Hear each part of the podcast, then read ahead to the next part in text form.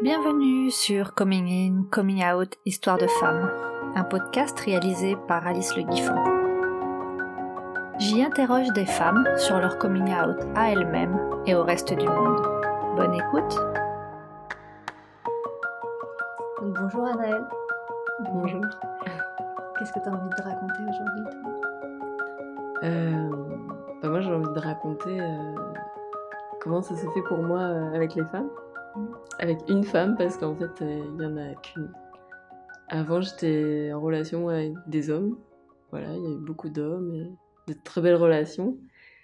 Et un jour j'ai rencontré euh, Pénélope et en fait quand je l'ai vue je me suis dit ok c'est cet être-là que je cherche depuis toujours. Et et en fait, euh, c'était peu importe euh, la forme de son corps, peu importe son sexe, euh, homme, femme, euh, peu importe. C'était cet être-là. Et du coup, j'ai compris que c'était vraiment au-delà de la forme. Juste l'être qui habite ce corps, c'était ça qui est le plus important de tout. Et non pas le corps. Et, donc, euh, donc c'était une rencontre très forte. Au début, euh, c'est oui, c'était une rencontre vraiment d'âme à âme. En fait, euh, il m'a fallu du temps quand même à me rendre compte que je désirais euh, aussi sexuellement euh, cet être. Parce que j'avais pas l'habitude de sentir du désir pour une femme. Que. Ce qui est drôle, c'est que quand même, dans ma vie avant, de temps en temps, je faisais des rêves de... où je rêvais que je faisais l'amour avec des femmes. Et donc, ça me questionnait quand même ces rêves que je faisais. Mais hum, voilà, peut-être après je m'autorisais pas dans mes rencontres. Donc, voilà, c'était inconscient en tout cas qu'il y avait un désir euh, pour les femmes. Mais là, quand j'ai rencontré Pénélope, bah, m'a fallu un petit temps, quelques jours quoi. Et en fait, euh, c'était très drôle comment ça s'est. Comment, euh, En fait, Pénélope était beaucoup dans le chamanisme à ce moment-là. Et puis je la voyais faire les voyages au tambour, ça, et je lui dis, euh, bah, tu veux pas m'apprendre euh, comment tu fais pour les voyages au tambour et, donc elle m'a dit ok c'est très simple je te transmets. Et donc euh, euh, en fait j'étais restée plusieurs jours chez elle parce que ma voiture était tombée en panne. Et du coup en fait donc j'ai eu le temps de pratiquer donc je pratiquais un peu le voyage au tambour. Et je faisais pas avec un tambour d'ailleurs parce que j'avais pas de tambour je faisais avec bruit euh, je faisais avec le bruit de mon duvet qui faisait donc je faisais avec ce bruit là pour voyager et donc je je- j'avais des visions. Et en fait je demandais euh, bah qu'est-ce qui va se passer avec Pénélope, quelque chose comme ça, je sais plus la question que vous m'étiez posée exactement, mais en tout cas, ça m'avait dit, ok, il faut que je propose un massage à Pénélope, qu'on se fasse un massage toutes les deux, mais qu'on soit nus toutes les deux, et qu'on se masse en même temps. Et en fait, euh, Pénélope, elle a rigolé quand je lui ai dit ça, et, et en fait, il y avait Étienne, son... c'était son compagnon de l'époque, euh, où ils étaient en train de, de se séparer, enfin bref. Ils ont rigolé tous les deux quand, j'ai dit ça. Parce que pour eux, c'était évident que c'était une manière détournée de mon esprit pour, euh, pour me montrer qu'en fait, bah, j'avais du désir pour elle, quoi, et que je le voyais pas. Et moi, je me demandais pourquoi ils rigolaient, enfin bref. C'était très drôle, et en fait, bon, bah, comment ça se passer? Et puis, en fait, bon, bah, ça a pas tenu deux secondes de se masser, quoi. Pénélope m'a tout de suite dit, euh, bah, là, je t'arrête. euh. ça a pas marché, quoi. Et donc là, j'ai pu que me faire à l'évidence que, bah oui, il y avait un désir qui était là, c'était pas juste une copine, quoi. Donc voilà ce que j'ai envie de raconter euh, déjà.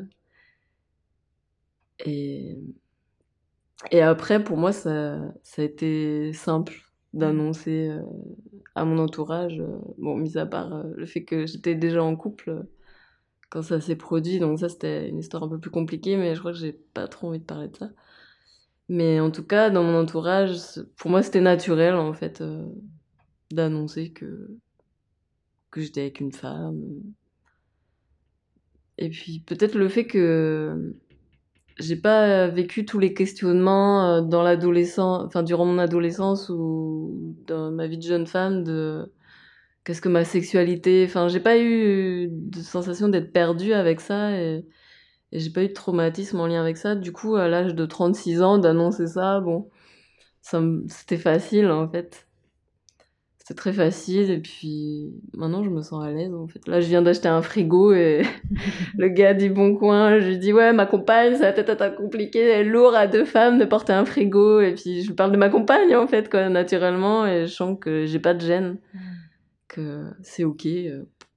Puis j'ai jamais eu de mauvaises réactions. Enfin voilà, les gens me parlent tout pareil. Que oui, t'as pas, pas, eu peur d'en avoir en fait, juste. Oui. T'as vécu la chose. Ouais, voilà, ouais. Mmh. Enfin voilà, je vis mon homosexualité de manière très simple. Mmh. Et je suis très heureuse d'être en couple avec Pénélope et c'est en fait, vraiment, pour moi, peu importe euh, la forme du corps. Mm. Homme, femme, vraiment. Aucune. Euh, c'est vraiment une rencontre d'être, quoi. Avant tout.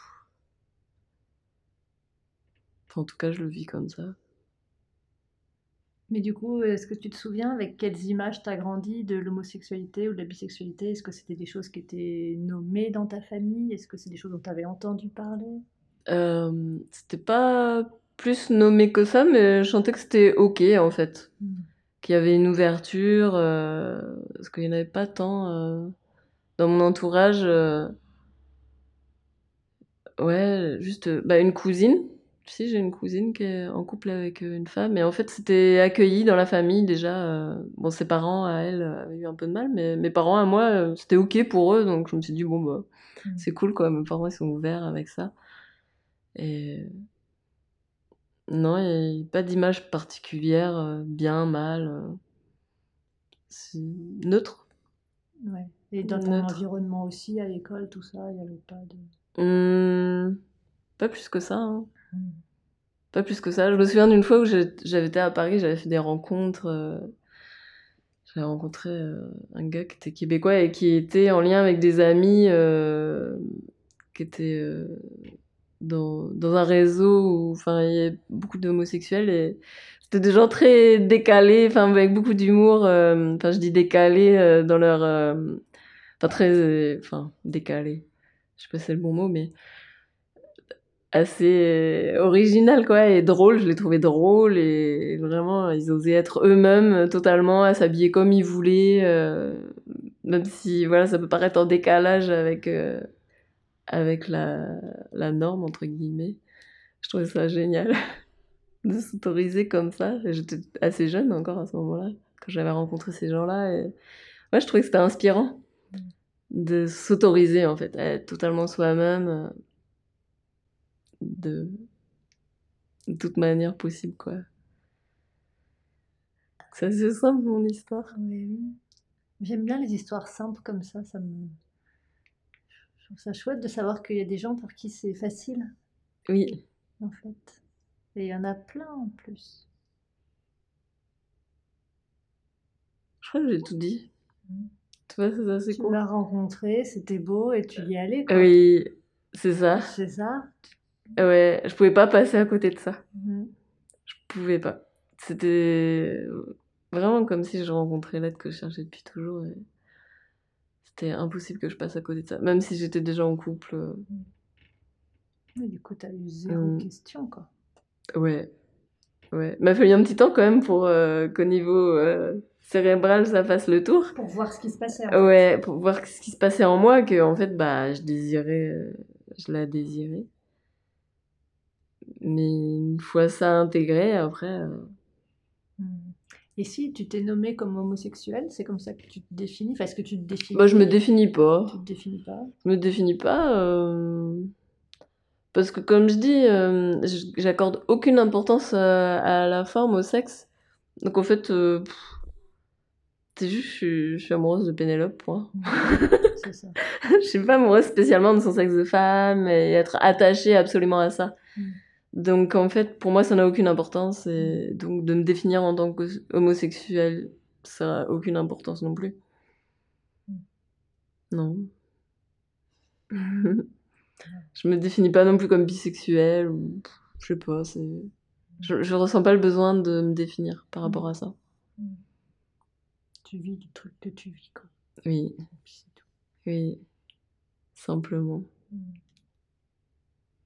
Qui change, ce qui pourrait changer pour moi entre vivre avec un homme ou vivre avec une femme, c'est il n'y a pas grand chose qui change par, enfin, mis à part le côté pratique, mais enfin pratique d'un homme qui pourrait être musclé pour porter des choses lourdes. Juste, je me suis aperçue, c'est au niveau des copines où, où en fait comme si avant que j'étais en couple avec un homme, bah lui il avait ses potes et moi j'avais mes copines. Et en fait il y avait comme quelque chose d'exclusif avec mes copines. Et là de me retrouver en couple avec une femme, c'est comme si on avait partagé un peu les mêmes copines ou alors euh, enfin je me sens vite comme un peu une jalousie de elle ok elle a une copine et pas moi. Enfin il y a un truc comme ça par rapport aux copines quoi où c'est plus juste mes copines à moi en fait. Euh, enfin maintenant je partage mes copines euh, avec aussi Pénélope. avec Pénélope. Ah oui. Et, et des fois, c'est comme si j'avais envie de vivre un peu des choses en dehors de mon couple. Et Mm. puis finalement, bah, les copines que j'ai, c'est aussi ses copines à elle. Donc bah, on va voir les gens ensemble parce qu'en fait, c'est des gens. Et puis elle, pareil, quand on va voir ses copines, c'est aussi des copines à moi. Enfin voilà, on fréquente exactement les mêmes personnes, quoi. Donc ça, je dirais que c'est vraiment une différence quand même Mm. de par rapport au fait de vivre avec un homme qui lui va plus être avec ses potes et et il va pas forcément s'intéresser à mes copines. Que là, Pénélope, bah oui. et donc ça, c'était nouveau pour moi. Et ça m'a fait travailler ouais, ce truc-là de vouloir avoir de l'exclusivité et de... Mais bon, ça prend vraiment... à- Enfin, moi, ça m'a appris quand même à... à- Ouais, à voir les identifications que j'avais euh, dans certaines relations, euh, à vouloir que ce soit comme ci, comme ça, et en fait, euh, c'était juste des charges émotionnelles que j'avais derrière. Donc ça m'a permis d'y voir plus clair avec ça.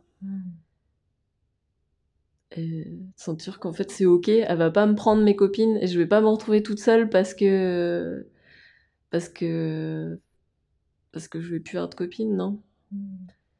Enfin, voilà. Mais j'ai quand même toujours cette peur que les gens préfèrent relationner avec elle plutôt qu'avec moi et qu'elle elle ait plus de copines et, et que je me retrouve un peu toute seule. J'ai encore un peu ça. Mais bon, ça fait partie là de mon job. euh, Petit à petit de décharger ça pour que ça s'apaise, mais. Enfin voilà. La, une différence entre vivre avec une homme et une femme. Mais sinon, c'est pareil. Oui, parce qu'avec Pénélope, ben, on travaille ensemble, on vit ensemble, on a les- Bon, là, par exemple, on va aller faire la danse contact ensemble, enfin, on fait beaucoup de choses ensemble, et bon, des fois, c'est chouette aussi euh, de se retrouver, d'avoir des choses à se raconter. Enfin, c'est nourrissant aussi de naviguer seul dans le monde euh, de temps en temps. Ben, merci beaucoup. Merci à toi, Claire. Voilà, c'est terminé pour aujourd'hui. J'espère que cette interview vous aura plu et je vous retrouve bientôt avec une nouvelle invitée.